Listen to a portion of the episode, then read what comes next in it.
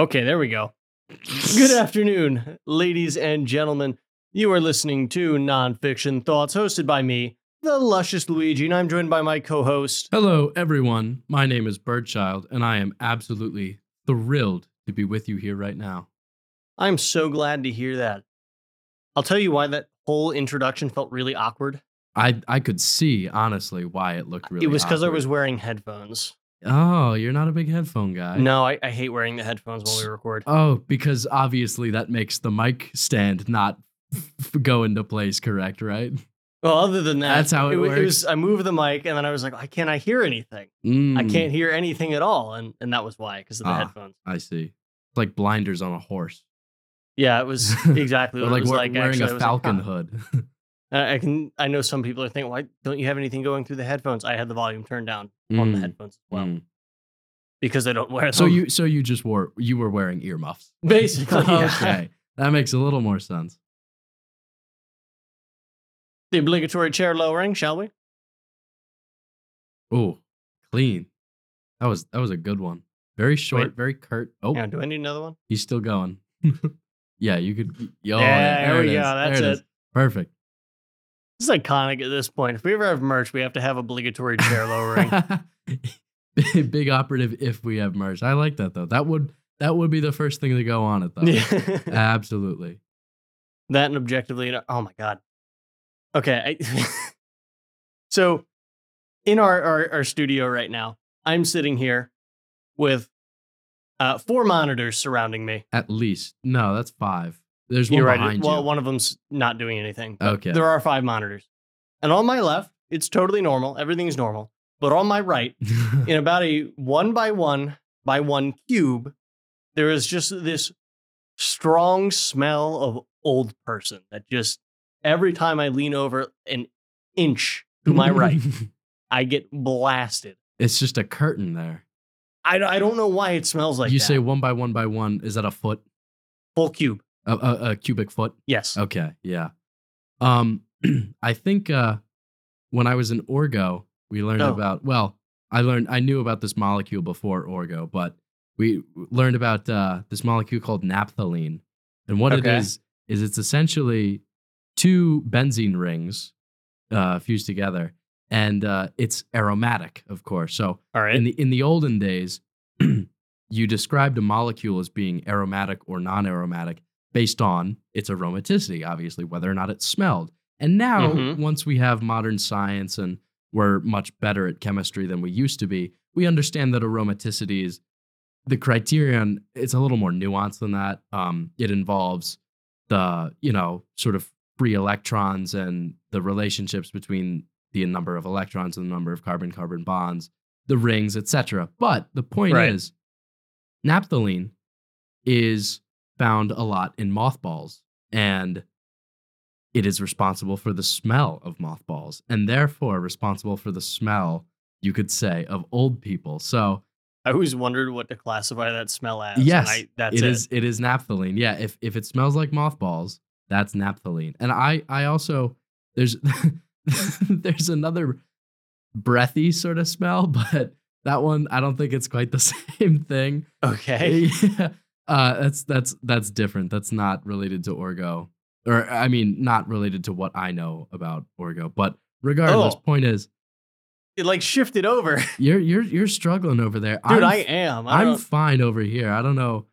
I don't know. Maybe I'm just built different. Why maybe does I... it smell like naphthalene in here? Is what I want to know. Yeah, but uh, now you do know at least how to how to classify it. Yeah, two two benzene rings. Actually, wait. Did you just on. draw two I'm, benzene rings? I'm drawing it out right now.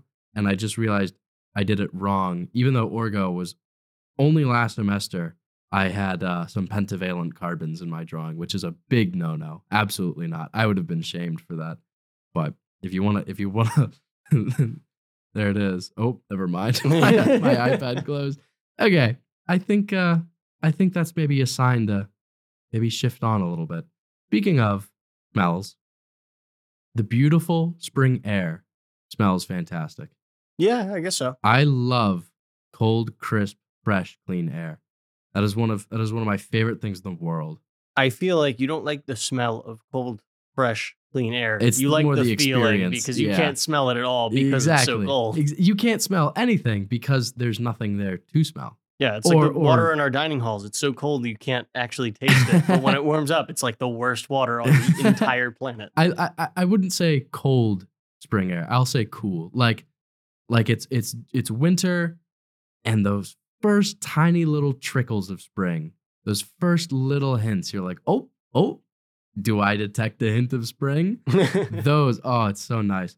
I think made better by the sun, because you know me, I love the sun. I've garnered a new respect for the sun as well that I will uh, maybe talk about briefly in a, in a little bit. But everything, in my opinion, very few things are made worse by the sun. Almost everything is made better by the sun, especially the day, the the, the sky, you know? Yeah. Like, you go outside, the cloud cover. This happened the other day. I, I say this because it's very topical. Very recently, I don't know, two days ago, walk outside, extremely thick cloud cover, so densely, thickly overcast, it it was like practically twilight. It was ridiculous. It was the middle of the day, sun at its zenith, and the clouds are so thick, it, like it's it's depressingly dark. But then the clouds part, the sun shines through. Oh, what a glorious feeling, truly. I can't say I disagree with you, because we did have a sunny day the other day, and I was like, wow. And today, I walk out, I walk, I just, I just came in, sun on my face. Oh, can't beat it. Very nice. Really can't beat it. I'm pretty sure I've asked you this before, but do you know the movie Igor? Yeah. The animated yeah, one? And, yeah. I'm reminded of that too. Whenever, whenever the sun finally shines through after it's been like cloudy for a few days, I, oh, I'm always thinking of that movie. I should watch that movie again. I don't think I've seen it since it came out. You should, and especially since it came out in like two thousand six or eight or something. No, it wasn't that early, was it? It, it was pretty old. It's a pretty old movie. Dang. You can tell by the the animation, but great movie. Yeah, two thousand eight. Wow. Mm-hmm. I was in kindergarten. Yeah. I guess I'm dating myself. Not that that's really a big issue. I think we've said how old we are before. Yeah, I think so. But um, yeah, so in terms of smells, right? Yes. You ever smell a nice stew? You want a nice stew, stew. You walk into the house and you yeah, get a nice like, yeah, beef yeah, stew yeah. going. It's like that wonderful, warm, beefy aroma. Yeah. Nice umami. It smells wonderful. And I, I say this because at our dining hall, we had beef stew. Mm. And I, I got some and I had a taste and I was like, it's like they dropped an extra bouillon cube in here. Like it was just like hyper concentrated. It was, yeah, that's what it felt like. It was so like, whoa, that's a lot. That's beefy. Yeah. That's a beefy soup. there, there weren't really many chunks of beef in there, but like you could, it tasted like it. Huh. I was like, wow, okay. And then I, I was talking with Jorgen von Strangle, and I said, you know, Jorgen, how much cow do you think is a bouillon cube of the, of the flavor available in a cow? Right. What percentage of that flavor is present in a bouillon cube? Okay. And now I, I wanted to hear your opinion as well. I thought I wanted to bring that up. Huh. How how much concentrated cow is in a is in a bouillon cube? Okay, so how big is your bouillon cube? Well, the standard size, they're what, like quarter inch? Quarter inch? All around? All right. They're not that big. Right. And then a cow, people underestimate the size of livestock. Yeah. Cows are massive organisms, especially beef cows, mm-hmm. gigantic, like the size of a car. Like yeah. they are huge. Mm-hmm. So I would say not that much. But it's it's so concentrated. It is very you know concentrated. I mean? Like how much of the beef flavor from that cow is present in that beef cube? I would. And how say, do we quantify this? This I is would, like that chicken argument. Yeah, we yeah, had yeah. The chicken and the turkey, like forever ago. I still, I I still love turkey. I think the reason turkey in my mind has a quote better flavor is because it is so, it it's it's very one-dimensional in its use case. And like, it's mm-hmm. just, oh, it's Thanksgiving and it's always the gravy. Mm-hmm. So I associate the flavor of turkey with the flavor of turkey gravy, even though that's not necessarily true. However, chicken, because it is so multifaceted and you can use it in so many ways and you see it in so many different contexts, you you you're exposed to all the different ways it can be flavored. So you think, oh, it must, you know, it's not that flavorful. It's just all the context we see it in. But with right. Thanksgiving, you don't have that context. Mm-hmm. You don't have, you don't see all these different ways it can be presented. So you yeah, don't yeah. realize that it's so, you know, not quite as flavorful as people think. Valid anyway, point. I don't know. I'm going to have to, uh, if I may, Hit abstain. Me, dealer. If if I may, I, I'll, I'm going to have to abstain. Put okay, New York. It, come back. Come back and uh, with, with a refreshed uh, beefiness. And then we'll and do then, some research. Yeah, do some research. See if we can come up that. with an answer. How much? What we, percent of beef flavor is present in one bouillon cube? We can ask. Maybe we can ask someone. This this uh, we have a very esteemed ask? we have a very esteemed agricultural department. So I'm sure there are plenty of people who would be willing to answer these questions. Would we go to them or would we go to like the chemistry department? Oh, almost certainly. Come on, if you're if you want to know something about a cow. Would you ask someone in a white lab coat with a P H D, or would you ask Farmer John? Well, it depends on what I'm going to ask about the cow. You know it does not. You would ask Farmer John. ten I'm going to ask Farmer John, but Farmer John is going to tell me, oh, you know, about this much. Like, he's going to yeah, tell me, like, the knock twice and it works answer. He's, he's gonna not going to give me the... on one hundred percent of the time. I want he the does scientific percentage of he it. He does not miss. Okay, what happened to... What happened to, you don't need to know the science behind something, you just need to know that it works?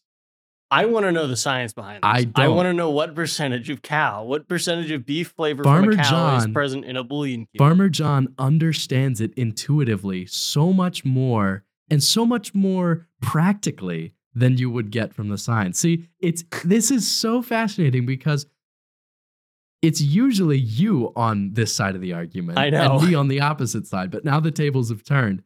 Also, this this this was going to come up eventually, so I feel like bringing it up now. For circumstances that I will not get into because they are long and varied and goofy, uh, I had to late add a class. But I'm really, really happy because it's an incredible class. Incredible professor. Really, really wise, awesome professor. Really fascinating, interesting, awesome class. And really great people in it. Uh, it's about energy. And right.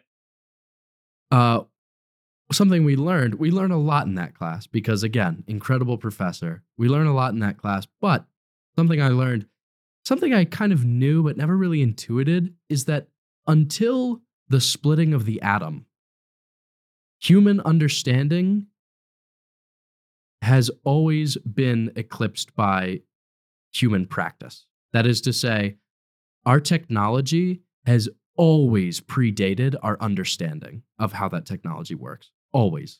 I think that's valid. That makes the, sense. The steam engine predates the laws of thermodynamics, right? right. Fire predates chemistry. Germ mm-hmm, mm-hmm. Medicine predates germ theory. Yeah. Except for Einstein and the splitting of the atom and nuclear technology, our our Our technology has always been more advanced than we know what what it is, than we understand. Yeah. Um, and I just wanted to point that out because of our discussion a few episodes ago about not needing to know how something works and just being able to do it. Because for pretty much all of human history, that has been the way it works. And especially yeah. now, too, with, with A I, that's definitely, obviously, the biggest example. I don't know how it writes that essay I told it to write. Yeah. I just know how to, th- I know what to put in to get it to write my essay. Right, but but even, my point is even the people developing it, like th- they're just sort of, the way it works is they sort of grow it. It's very organic in that way. Yeah. So they know how to grow this, this large language model, but the internals are still very much a mystery. Right. And that's, that's why yeah, yeah. a big, there's a big push towards safety and interpretability is because you know, usually if it's like, oh, building a cathedral, sure, we know how to do it. We don't know how it works. That's not really that big of an issue. Like, okay, whatever. It's that's pretty inert, right? That's very inert. Yeah. But with something as powerful as A I, the way we see it today, not understanding how it works isn't so innocent, right? That's not, that's, that's a much bigger deal. Um, anyway, all that's to say, Farmer John knows beef, and the scientists can say whatever they want. They can give you all the numbers they want, all the numbers you want, but Farmer John has the knowledge. He has the wisdom, right? It goes of back course to that. I'm not saying he doesn't. He, okay, I understand. Farmer John will tell me exactly how many Boolean cubes to make my pot of soup look and smell and taste fantastic. Absolutely. Not saying he doesn't, but I don't want to know the exact percentage of beef essence flavor is present in one Boolean cube as compared to one cow. Uh, so how concentrated say, is the cow? How much is the Boolean cube from the cow? What percent volume of cow? What percent mass of cow? Well, we could say we could go volume, mm. sure, but I want to I want to measure the the uh, the molecule that is creating that okay. umami, that beefy flavor okay, and okay. smell. Okay, and I want to know what percent of that is present in a cow, and what percent of that is present in a Boolean cube. And then we can compare or what how pro- much... What proportion of yes. from cow is present. Okay, okay. Right. So of the delicious beefy proteins that make cow cow, taste like cow, make, yes. that make cow beef, right? Right. The difference between cattle and and beef, you know? Mm. What what amount of those proteins from a, from a cow total is present in a Boolean cube? Did we really just go... from a joke comment about beef Boolean cube flavor to talking about the dangers of how A I is is going to take over, how powerful it is, and how dangerous it is that we don't understand it. I all to go back maybe, to the discussion about beef Boolean maybe, cubes. Maybe, but more importantly, uh, I I disagree. I think I think Farmer John, he's got it. He's got it locked in. I think. Uh, His his knock twice method, as you say. I like that. I'm gonna, I've never heard that before, but I really like that. He's that's got a, that's it. a Jorgen von Strangelism. Okay, that yeah, makes knock more twice, sense. And if it sounds good, it's it's fine. I like that. Yeah, knock twice. If it works, it works. Yep. No, he's got it. That, that that's the Farmer John in him. Yeah. No, really. Jorgen von Strangle is definitely. He's got a lot of Farmer John in his blood. He worked at the uh, the local dairy farm. That so. that he did.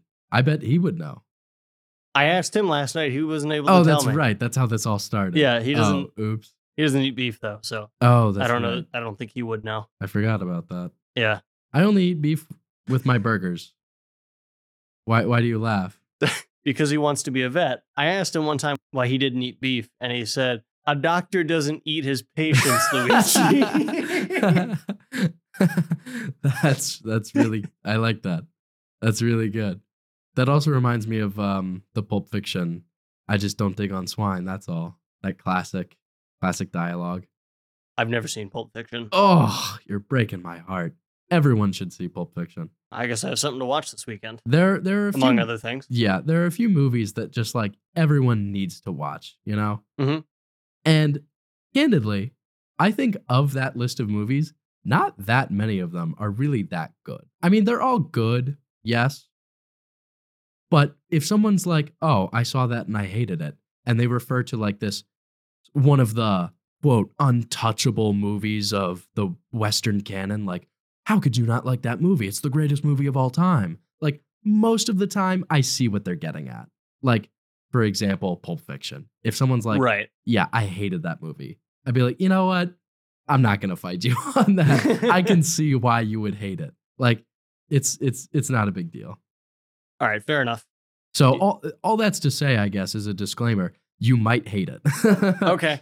I, I think I'll keep it in mind. I, I mean, think I didn't like really it. like The Godfather that much either. And see, that's like, again, how could you not like The Godfather? It's the greatest movie of all time. Like, like, like I get it. It's just not right. My no, exactly. wasn't my favorite movie to watch. That makes perfect sense. I understand why it's good though. Again. Yeah, that's so. that's all I need. The same way with uh, same way with a lot of music too. Mm-hmm. I know when you came in here, you were uh, you were sort of dissing the Stones a little bit. I, I can't say I'm a Rolling Stones fan now. And again, like, sure, I will defend classic rock. I will defend the music of the British Invasion because I love it. But if Mick Jagger's not your cup of tea, then he's not your cup of tea. he, he really isn't. And Miz Luigi's mom uh, d- was not happy when I said that. She's a big yeah. Stones fan. Yeah. Um, I was just like, I, I can't stand his voice. He just, he just annoys me. You know, it's funny. I was having a conversation with some of my musician friends, or musicianly men, if you will. Sure, sure. And uh, we were talking, one of them made an offhanded comment. He was like, man, Bob Dylan would be so much worse if he could actually sing. And I laughed very hard because that's a hilarious joke. Really, really funny joke. But it is just that, it is a joke. Um, and this spawned lots of fruitful discussion, especially not just with the two of us, but then I reported it back to, reported it. I, I told Ryan O'Kirk about it, and we had a, a nice discussion about it as well. Um, but Bob Dylan, he's not a bad singer.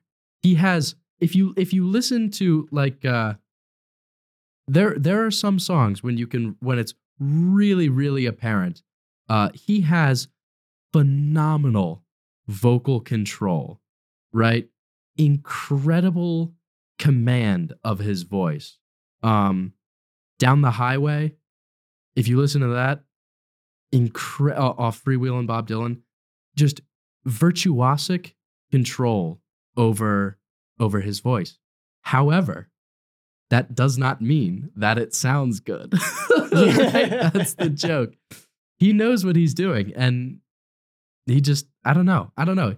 The the other part, the, the part that makes him so much more difficult to talk about, like, you know, with Mick Jagger or or someone else, or I don't know, like a like a more popular music, a more mainstream musician will say. Someone's like, oh, I just don't like his voice. I don't like his or her voice, whatever. Okay, fine. But what makes Bob Dylan a difficult person to talk about this with is that he's just so unique, and he's so enigmatic. He's impossible to read. He's so, and he's also just very unique and, and just such a standout. Like, he he has a Nobel Prize in literature because his songwriting is, without question, the greatest that there ever has been, right? Like, you sure, can say sure. what you want about his harmonica playing abilities or his his engineer's mixing abilities. Like, the, the album, um, what is it? nineteen seventy. I forget. I'll, I'll I'll give you the name in a second. But horribly mixed, right? I listened to it the other day from start to finish. New Morning. New mm-hmm. Morning is the name of the album. I listened to it start to finish. Incredible album. I loved every second of it. Really, really good. Horrible mixing. Terrible, terrible mixing. Like, you would listen to it and you'd be like, oh my God, how did this ever make it? How did this ever get released? Like, this is this is so bad. This is mixed horribly. And yet, sounds fantastic. Because I don't know why. I don't know why. That's just who he is. But say what you will about his mixing, his harmonica, his guitar playing. I actually kind of like his his tuning. Again, Um, what's it called? The one that I just reported off Freewheel and Bob Dylan, Down the Highway. His guitar is horrendously out of tune. He plays it, and you're like, "Ooh!" Like, it just makes you makes you pinch your your shoulder into your ear. Like, boy, that is really out of tune. Despite all of that, if you look at the lyrics and the the delivery of the lyrics, there you you can argue that it is like as good, if not better than Shakespeare. Like, it's incredible. Mm-hmm. All of his songs read like a book. Like, there's a reason his songs are always like five or six minutes long, because it's it's an entire novel distilled, beef bouillon cube, if you will, distilled into a song. It's it's incredible. It's mind blowing. But I, I don't know. He's he's a weird guy. Also, he's also a very strange individual. I've heard. I'm going to listen to it. It does sound interesting. Yeah. Uh, I'm not a huge, like, classic rock guy, but mm-hmm. I respect it. And and again, you know, but before he went electric, folk rock. If you like folk rock, he's the god of folk rock. He's the king of folk rock, in my opinion. There are other kings of folk rock, and I'm sure people from below the Mason-Dixon line would say, he's not the king of folk rock. What are you talking about? And they'd rattle off like ten names that are objectively better folk musicians, but I think in, in mainstream, in the mainstream, certainly, uh, you know, the Greenwich Village-y flavor, not the Nashville flavor, but the Greenwich Village, New York City flavor of folk rock. Bob Dylan is absolutely king. But no, for sure, give it a listen. I love. Uh, I've been, I've been kind of not upset, but a little. I've had a few gripes with Spotify. They always give me the same music. You know, like I put on, I put something on shuffle. I put on a radio, right? And it's like, okay, I love this song. And you know I love this song, but I've heard it like three times this week already. Like, First time. Yeah, right? Like, give me some something new. Um, I think I may have figured out how to fix it. Really? At least Do temporarily. Tell. Do um, tell. So the first thing I did, I went into my settings. Mm-hmm. I forget where, so I guess this really isn't that helpful. I'd have to actually go through it again. But like, if you go back in into your settings where it has like the, the A I D J. Yeah. There is also a thing that allows you to automatically play music on Spotify. It's like, turning this on allows Spotify to automatically play music similar to what you like. Mm-hmm. And I don't know the exact circumstances, but I turned that off. And since I've done that, I've gotten less of the same things, mm. even on in shuffling my playlist. That's I've another gotten thing. Less of the same, like okay. six types of songs. Okay, okay. So I think that might help, but also Spotify's shuffle just isn't really not super robust. Yeah, I think everybody's had that complaint for years yeah. about it. At least it's not as bad as Pandora way back when. Do you remember Pandora? My dad used Pandora. Yeah. So I, I remember I never used it though. Yeah, I heard that was a big. It's like it's almost like the radio. Yeah. Like there are some. Like that's what it's called, Pandora Radio. Yeah. Isn't that crazy? There are some stations on the radio that I used to listen to as a kid, not not by choice, but just sort of by circumstance. And the, I swear to God, they played like the same dozen songs every day. Like just it was just. A re- it, it it wasn't even a radio station. It was just like they had like two C Ds full of songs and they just swapped them back and forth. It was outrageous. Yep. It was outrageous. Some of the times I swear they played the same to- the same song like twice in one car ride. It was inane. It was absolutely horrible. And that's why I don't listen to radio anymore despite having a show on it. Yes. So I guess shoot me. That seems a little dramatic. Just like all the Spanish novels I've been reading lately. Ah. I, I this, this story is absolutely ridiculous.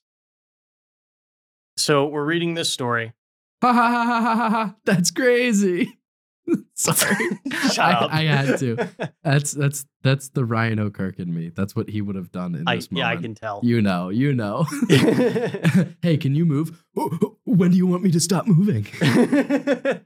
Anyway, continue, so please. We're reading the story, and basically this dude, uh, he's like, he goes over to Portugal, but it's mm-hmm. still part of Spain at the time the story is written. And he goes and he like... Uh, I'm going to need a timeline on this. When is that? Uh, the story was written sixteen or seventeen, sixteen hundreds, I think. Okay. fifteen or sixteen, around there. Okay. Anyway, he goes over to Portugal, Portugal, and he's like, yeah, I'm gonna I'm gonna rizz up the ladies real quick. So he goes and he rizzes up the ladies, and then one night as he's going over, you know, in the dead of night because he can't have can't be caught, obviously, because it's right. It's you know Catholic Europe. Yeah. And Catholic Spain in the olden days. Yeah. So he, and then he finds like a body buried in a storeroom, and oh. he's like, "Oh my God, I, I'm cursed. I have to leave." And again, because it's Catholic yeah. Spain. So, you know, the morning comes and he, he tells the, the church and all, and they bury the body properly. And he's like, all right, okay. yeah, um, I'm out. Sorry, yeah. sorry, ladies, I'm leaving. We never hear about that again.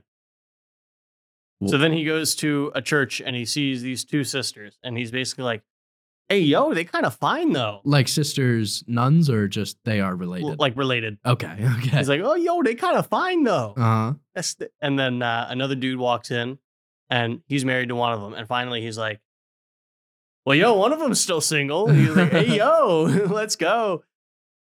So he keeps trying to talk to this, this uh, the single one. Mm-hmm. Her name is Florentina. Very and he can't classic. Find, like, she's just not paying attention to him. Ooh. Nobody knows why. Until one night, he swings by their house, because, you know, as you do in Spain. Right. In the fifteen hundreds, sixteen hundreds. Uh-huh. That's, that's how you court the ladies. Right. And he finds her bleeding out in front of the house oh. with multiple stab wounds. Oh. Now, first time I read that, I was like, excuse me? Yeah. Did, did I just read that wrong? What? So he like flips her over and he's like, oh my God, we gotta, we gotta save her. So they take her back to the house and they save her. Mm-hmm. And she wakes up and she goes, uh, what happened? Mm-hmm. I need, I, you know, talk to the guy who saved me. And he's like, it was me. Yeah. She's like, oh, you should go to the Go to the, the government huh. or something. I, th- this part's a little bit muddled. I, I'm reading it in Spanish. So. Okay, okay. Basically, he ends up going with uh, the police over to the house uh-huh. where they found her. And they go in, they storm in, and they're like, what happened here? And there's dead bodies everywhere. Like, everybody's dead. Can I can I have a prediction? Sure. Is he a werewolf? Is he? Does he, like, go into a trance and kill people and then wake up from his trance? That would be a crazy twist, and if that is the twist, I would be shocked. Oh, you haven't finished it yet? No, it's in three parts. We're on okay. part two of three. Okay, okay. But basically, we start I'm getting... I'm invested now. I'm very invested. We start to get the backstory about what went down. So, apparently, what happened was that uh, the the other sister, who is dead now... Yes. Oh, her name she died Magdalena. From her wounds. No, there oh. were two sisters, remember. One so of the... them was killed. The other one, was Florentina, saved. was found and saved. Okay, okay, okay. And basically, Magdalena, the sister who's dead now, mm-hmm. meets this dude, Don Dionis. Dionis is his name. And they fall in love and they get married. I thought she was dead. This is a flashback. Oh, okay. Yeah, see, okay. I had the same thing. Okay. I had the same thing going on. I was right. like, what is happening? I was so confused. And then I figured it out. But we go into a flashback okay, and they get married. Okay. And Florentina's like so happy for them. And over time, because Magdalena's so happy and, and Florentina is like still, the sisters are very close. She always talks to Dionis. Okay. Eventually, she falls for him. Oh. And she gets so sad and so Ooh. upset. And one night, Dionis finally goes over to her and he's like, yo, what's wrong? Florentina, what's going on? Right. Are you okay? Like, is there not another man that that you would love? Yeah. Is there no man? And she goes... oh, my heart, it yearns for one man. And he goes, well, who is it? Let's find him. And she goes, oh, I can't. I'm talking to him. And he's like, yo? Oh? Yeah. And then they have an affair oh. for four years. Yikes. While the sister knows, while Magdalena, the other sister, knows about it. She knows about it. She knows about it. Uh, and basically they swap places. And oh. It, it's so like stupid dramatic. It's like, it's good storytelling. Yeah, yeah. But it's so like, wow, really? You could, there was nobody else? You had, to, you had to screw over your sister like that? Come on. Yeah. You violated the bro code, you know? Huh. Like, so basically we get to that point and now we're like, well, what happened? And so she talks, uh, Florentina, after four years of A an affair mm. with her sister's husband mm-hmm. that the sister knows about. She's and the sister is other... now dead.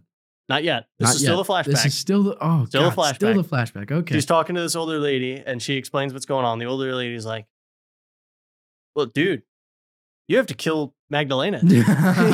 That's the only way anybody gets out of this." Yeah. So, like, you have to be happy. So she has to die. Wow. Like, okay, that's wow. Intense. All right.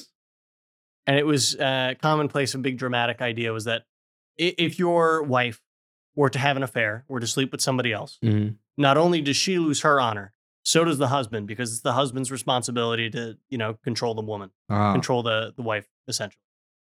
And so the woman's like, well, if you want to make this the perfect crime. This is the wise old woman? The wise, quotes, old woman. I think quotes. She's just like a neighbor okay, that okay. she's talking to. And wise she's woman. Like, if you want to make this the perfect crime, what you do is uh, send Dionis out one night, and then you uh, plant the seed of suspicion that he's having an affair, or Magdalena is having an affair with one of the servants. Mm. And then, when he goes out one night, you send the servant into the other room, more or less. This is the idea. Mm-hmm. And when he comes back, he'll see it. And to preserve his honor, he will kill Magdalena for you. Nobody is guilty. Everybody has their honor, and you get Dionis. Hmm. And that's that's kind of where we've we're stopped. Presumably, okay. the flashback is almost over, but now we have to see what actually happened in the house. almost that over. Killed everybody. I see. Okay. Huh. I'm still banking on the werewolf. I like you've you've eroded my confidence in the werewolf theory, but I'm still I'm clinging on to hope. The only this sounds like it's a lot more whodunit mystery and much less. Ooh, it's the devil. He's a werewolf, right? But still, yeah, it's definitely the most interesting story that we've read so far. The only other thing that I can see it be besides you know, Magdalena's or uh, Florentina's plan just going horribly wrong, mm-hmm. is that Satan himself makes an appearance and screws things up, hmm. which has happened in the prior stories. So there's a precedent for it. Not out of the question. It, it isn't. Yet. It has happened. Satan literally came out and made a deal with one of the characters in a previous story. Wow. Which was actually pretty cool. I bet that what uh, you know, quite a celebrity. And it ended actually kind of happy, but still weird. That's surprising. Yeah, normally that I one would, was also weird. Similar I, setup almost. Huh. So similar setup. That's a. I guess now I, I'll tell this one too. Yeah. This one's this one's significantly shorter and less complex. But okay, basically, good. um, I forget their names now. But there's two brothers and two sisters, mm-hmm. and one of the brothers marries brother A marries woman A, mm-hmm. sister A. So they're they're happily married. Right. Brother B likes sister B. Sister B likes brother A. Okay. So you get the love triangle going. Right, right. And sister B wants brother A in the worst way. So she's like, okay, I'm going to do exactly that. And so she does the same thing. And basically, um, uh, sister B says that brother B and sister A uh, were having an affair. Wow, this is shockingly similar. Yeah, a little bit. That's weird. What is, when was this written? Same time. It's the same author. It's the same set of stories. It's kind of like Canterbury Tales. Okay. Yeah. So this guy clearly just has a penchant for... It was a woman, actually. Oh, really? Yeah. Uh, Maria de Zayas. Okay. For anybody who actually has read these, and I'm horribly like misconstruing yeah. these, I, I'm going to feel real real embarrassed if I screw this up. But basically, the brother, the first brother is Federico, and the other one is... Not, I can't remember the name. Not Federico. Basically, brother A and brother B go out on a trip together, and brother A is like, you slept with my wife. Now I'm going to kill you. And he kills him. Oh. So, th- and then we we never hear about the brother again. Okay. The brother that's dead. And then brother A goes out and he travels Europe because right. he just murdered his brother. Right. And in the meantime, uh, sister B grows sick and sister A gets remarried to another dude. And basically, eventually brother A comes back and he's like, sister A, I love you with all of my heart. How can I make you mine once more? And mm-hmm. she's like, dude, no, I'm married. You, yeah. you just left. I didn't even know where you were. in in the, the most the most sense and gall that anybody has in this story. Yeah. Just be honest. Yeah. And he's like, but please. And she goes, all right, yeah, if you can build like a garden bigger than the gardens in Babylon, like, sure. Mm. Then, then you know, that'll happen. And oh, he goes, I see where this is going. Okay. And then she says, but if you don't, you have to marry my sister. Oh. And he's like, but I don't want to. That's a weird stipulation to have. Yeah, I know. It was really weird. I think the sister was sick and dying because she had nobody to love. Oh, okay. Okay. That makes yeah. more sense. Uh, or she was, you know, Still. sick because she was wanted to love the, the brother so much and sickness. I digress. Anyway. Right, right. Basically, uh, Satan comes out as he, he's, as brother A is in the absolute wallows. And he's like, what am I going to do? And Satan's like, if you sell me your soul, I'll help you build it. And he goes, all right, I'll do it. So he sells him his soul and he builds the beautiful garden. And everybody wakes up the next morning. And the new husband sees the garden. He's like, wow, who did this? This is amazing. Uh-oh. And sister A wakes up and she looks out and she goes, oh my God. And she's like, my husband, you must kill me. This is the only way for us to preserve our honor. Wow. And he goes, what happened? And she goes, I told my, my ex that I would marry him if he built this garden, and he built the garden, and he's like, no, I must kill myself. So he goes about to kill himself. And brother A comes in and he goes, no, you cannot. You mustn't. You mustn't. For I have I have failed. I have done poorly. I have made a deal with the devil and tried to trespass on what is no longer my own. Wow. Wow. Wow. That's incredible. For yeah, I was, that time. Yeah. This is my second favorite story next to the one we're reading. Okay. And Satan comes out and he goes, ah, I don't want somebody who does who still wants something. And he takes the contract for the soul and he throws it away. Wow. And Satan just pieces out. And then the brother's like, brother A is like, yeah, I guess sister B isn't that bad. I guess I'll marry her. That is a happy ending. Other huh. than the, the sister, you know, sister B just kind of yeah like taking the consolation prize. Just, it was actually like pretty good. Yeah, she definitely got the shortest end of all of the sticks. I don't know. She did kind of cause the whole thing. Okay, so. uh, you know what? You're very right. You're, that's actually a really good point. Maybe that is. I think that's probably the takeaway. Yeah. Is, uh, you know. Yeah, just don't do that. Moral of the story: don't do that. Please just don't, don't tell do that. a lie that gets your your brother-in-law and your husband killed. Yeah, that so. would be a little rough. Or your yeah. Anyway. Interesting stories that were kind of whack. Very so interesting. So incredibly indeed. dramatic, but huh. lots that of fun. Sounds really enjoyable. Are there uh, how how popular are these in in the West and or well in the English speaking world and in Spain or the I have never world? heard of these in the English speaking world. Okay, but they I, as far as I know from the way they were described, they are pretty important to the Spanish literary canon. Okay, at least in as. As far as feminist writers go. Okay. Because it was a woman writing. Right. And in the then, sixteenth century. Long time ago. Yeah. So extremely so, impressive. I'm not more. entirely sure. Hmm.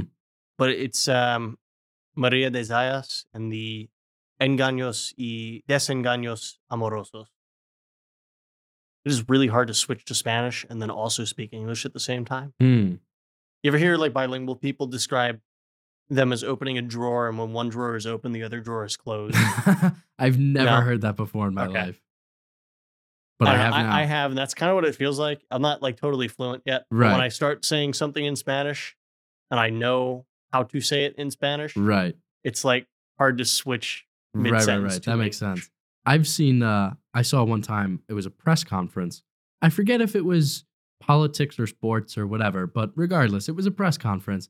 And this guy was delivering a speech, uh, and not, you know, on a podium or anything. It was very casual. He was just sitting down, microphone, and he starts talking. And eventually someone taps him. He's it, the whole thing is, I forget, in English, in Spanish, regardless, someone taps him on the shoulder, and he's speaking the wrong language. And he's like, oh, sorry, I just, I don't know. I just forgot, I guess. Like, they asked him it in English or whatever, or they asked him it in Spanish. And I think I know what you're talking about. And like he about. starts speaking German. He's like, sorry, I, I I don't know why I did that. Like that's an, a very impressive level of mastery. Such over, a subtle flex. Yeah, over so many languages. Another funny thing is uh, there's this director, Werner Herzog. He's obviously German or Austrian or something, uh, Swiss maybe. He's a famous old director. He, uh, he did um some, you know, Not not something that most people would, would remember. Uh, Fitzcarraldo, if you've ever heard of that. It's, that's probably his most famous one. It's about this guy who uses, uh, you know, the first peoples of the Amazon to help him drag a steamboat over a mountain or whatever. Really weird movie. Good movie, huh. though. But he's, he's an eccentric guy, obviously. He's kind of weird. And uh, he, I saw an interview with him, and... Because he, so he's a, he's very European, right? And someone goes, how many languages do you speak? And very European answer. He goes, oh, not many, uh, right? Yeah. Not many. I speak English, German, Spanish, Italian, some Russian, and French. So first of all, hilarious. Not many. He considers that. Very, very European answer. But there's a little more. There was a little more to it. He goes, uh, he says, I understand, I understand French, but of course I refuse to speak it. And first of all, hilarious, because us, especially in the States, we love to make fun of the French. We love to make fun of the English because it's hilarious. Yeah. Oh, I love making fun of French people. Just just in, in, in good fun, just for the jokes. In jest. In jest, totally in jest. And... evidently, other Europeans do as well. And he goes, uh, the only time I've ever spoken French is with a gun to my head. And you think, oh, that's a funny, you know, that's a classic hyperbole, right? Oh, the only time I would ever do this is with a gun to my head. Classic line of, right? Yeah, yeah. Of exaggeration. And then he goes into the story where he was being mugged or he was being robbed or something, or he was in an area of conflict and there were militants who were threatening to kill him, and they only spoke French. Or no, I think he was in Africa. I think he was in former French-occupied Africa, and he was being attacked or something. And he tried to explain himself and explain that he was, you know, just making a movie or whatever, whatever the case might have been. Right. And they couldn't understand him, and they were going to, you know, rob and kill him or whatever. And so he had to speak French to explain himself. Oh, and so he literally, the only time he spoke French was genuinely with a gun to his head. And I just think that is absolutely hilarious. I think they were accusing him of being a spy. That's that's what it was. I'm pretty sure they were accusing him of being a spy, and he had to speak French to explain himself. But uh, really, and, and to prove that, you know, he, he whatever. But I just think that's hilarious. I like really to think he tried story. speaking every language yeah, before he French. Just, he just cycled through them, and there's like, come on, not, not Italian, no Spanish? Yeah. Come on, German, give me something here. I just, oh, yeah. But that that is really funny. I, I like that a lot. Anyway, Wait. all that's to say, bilinguality. Is that a word? Sure, why not? Bilinguality, it is now. It's not about whether or not it's in the dictionary. It's, it's about, about whether, whether or not you sense. understand it. Exactly. And I think most people understand that. Yeah. Um, is it's very fascinating. Very Truly. cool. Very interesting processes go on in the brain. Very, very. And things like that. Very fascinating. The linguistic portion of our brain is always fascinating. Every portion of mm-hmm. our brain is fascinating. Very, very, very, very cool. And we don't even know how it all works. Most people don't. Pretty sure uh, nobody, nobody knows how it all works. No, it's... Some people, very few, very intelligent people have better ideas about how some parts of the brain work than most people, but nobody knows how it all works. No. And I doubt we ever will, which is really cool. Is it possible for the brain to understand how it functions itself? That's a great question. I don't know. We don't know. We're not psychologists. My guess is probably not. I think you're probably right. I, I think it would I don't, be it would be pretty meta if we could figure out how we how our brains operate. Yeah. I, I don't just, know. I feel like that would mean some crazy things could happen. I just think the mysteries of consciousness are far too great to be solved, certainly in our lifetime. Probably not, which is unfortunate. It is unfortunate. But you know what? I think I'm I think I'm okay with that. No part of you really wants to know. I like, mean, of course it does, but I don't know. I just, I just don't think we're meant to know. Yeah, maybe not. And I think that's as satisfying. To me, that is just as much closure as how it works, is you're just not meant to know. That's fair. And it's only with that, though, really. Most other mysteries, I'm like, come on, that's not enough. That's not good me. enough. That's not good enough. But with that, I don't know. Maybe. Willing to make an exception. Fair enough. That is complex. There was uh, something else. I'm sorry, go ahead. I, I was going to just say I've also been thinking a lot about like how we form relationships mm. and kind of how that goes into writing. How do you mean?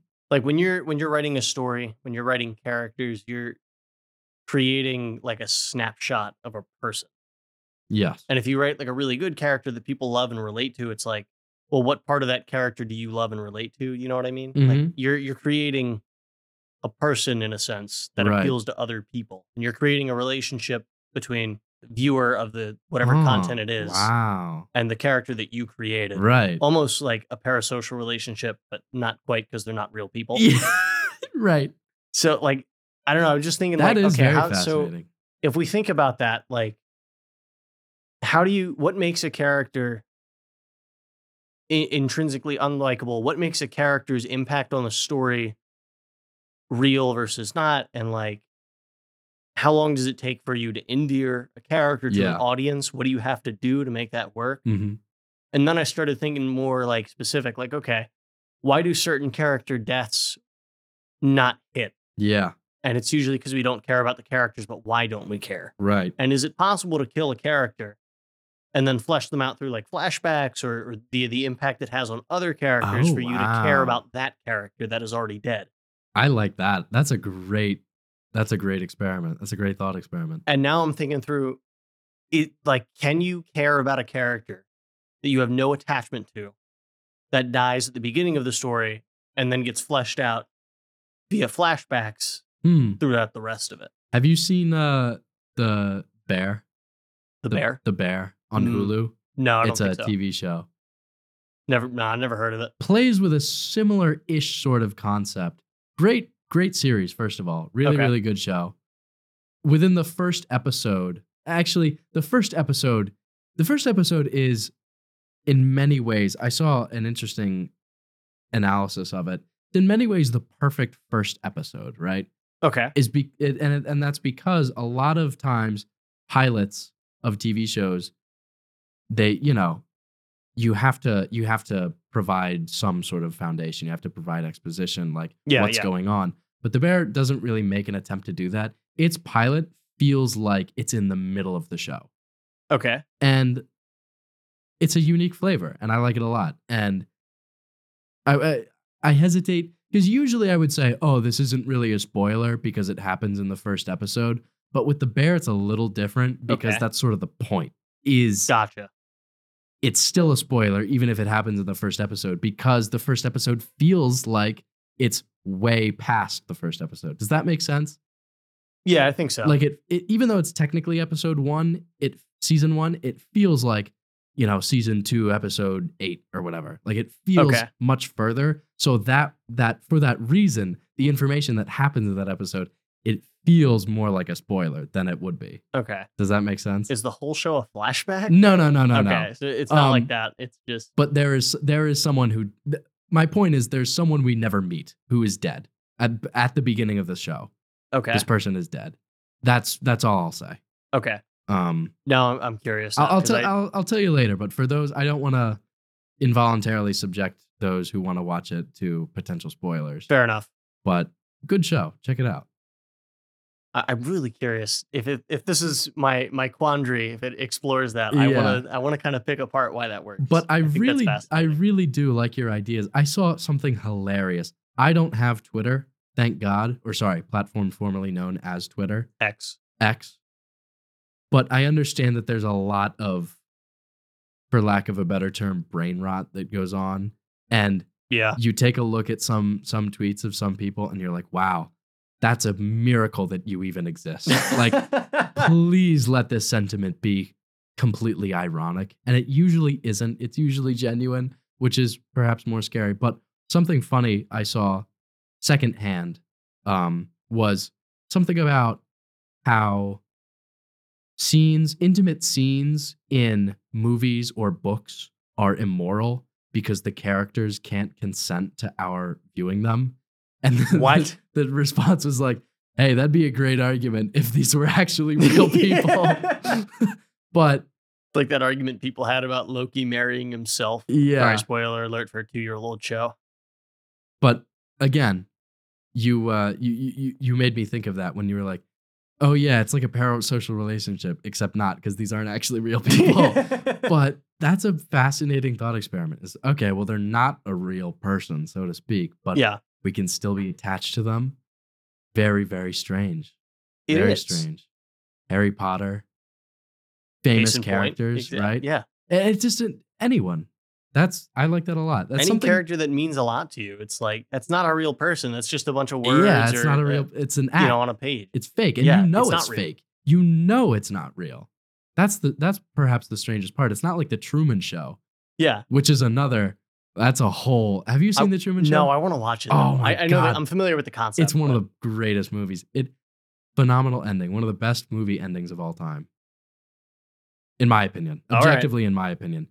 The Truman Show is such subtle, subversive horror. It's such a chipper, oh, Jim Carrey. I love Jim Carrey. He's so goofy, so funny, incredible actor, terrifying movie. Yeah, all below I'm the sure. surface, all beneath the surface.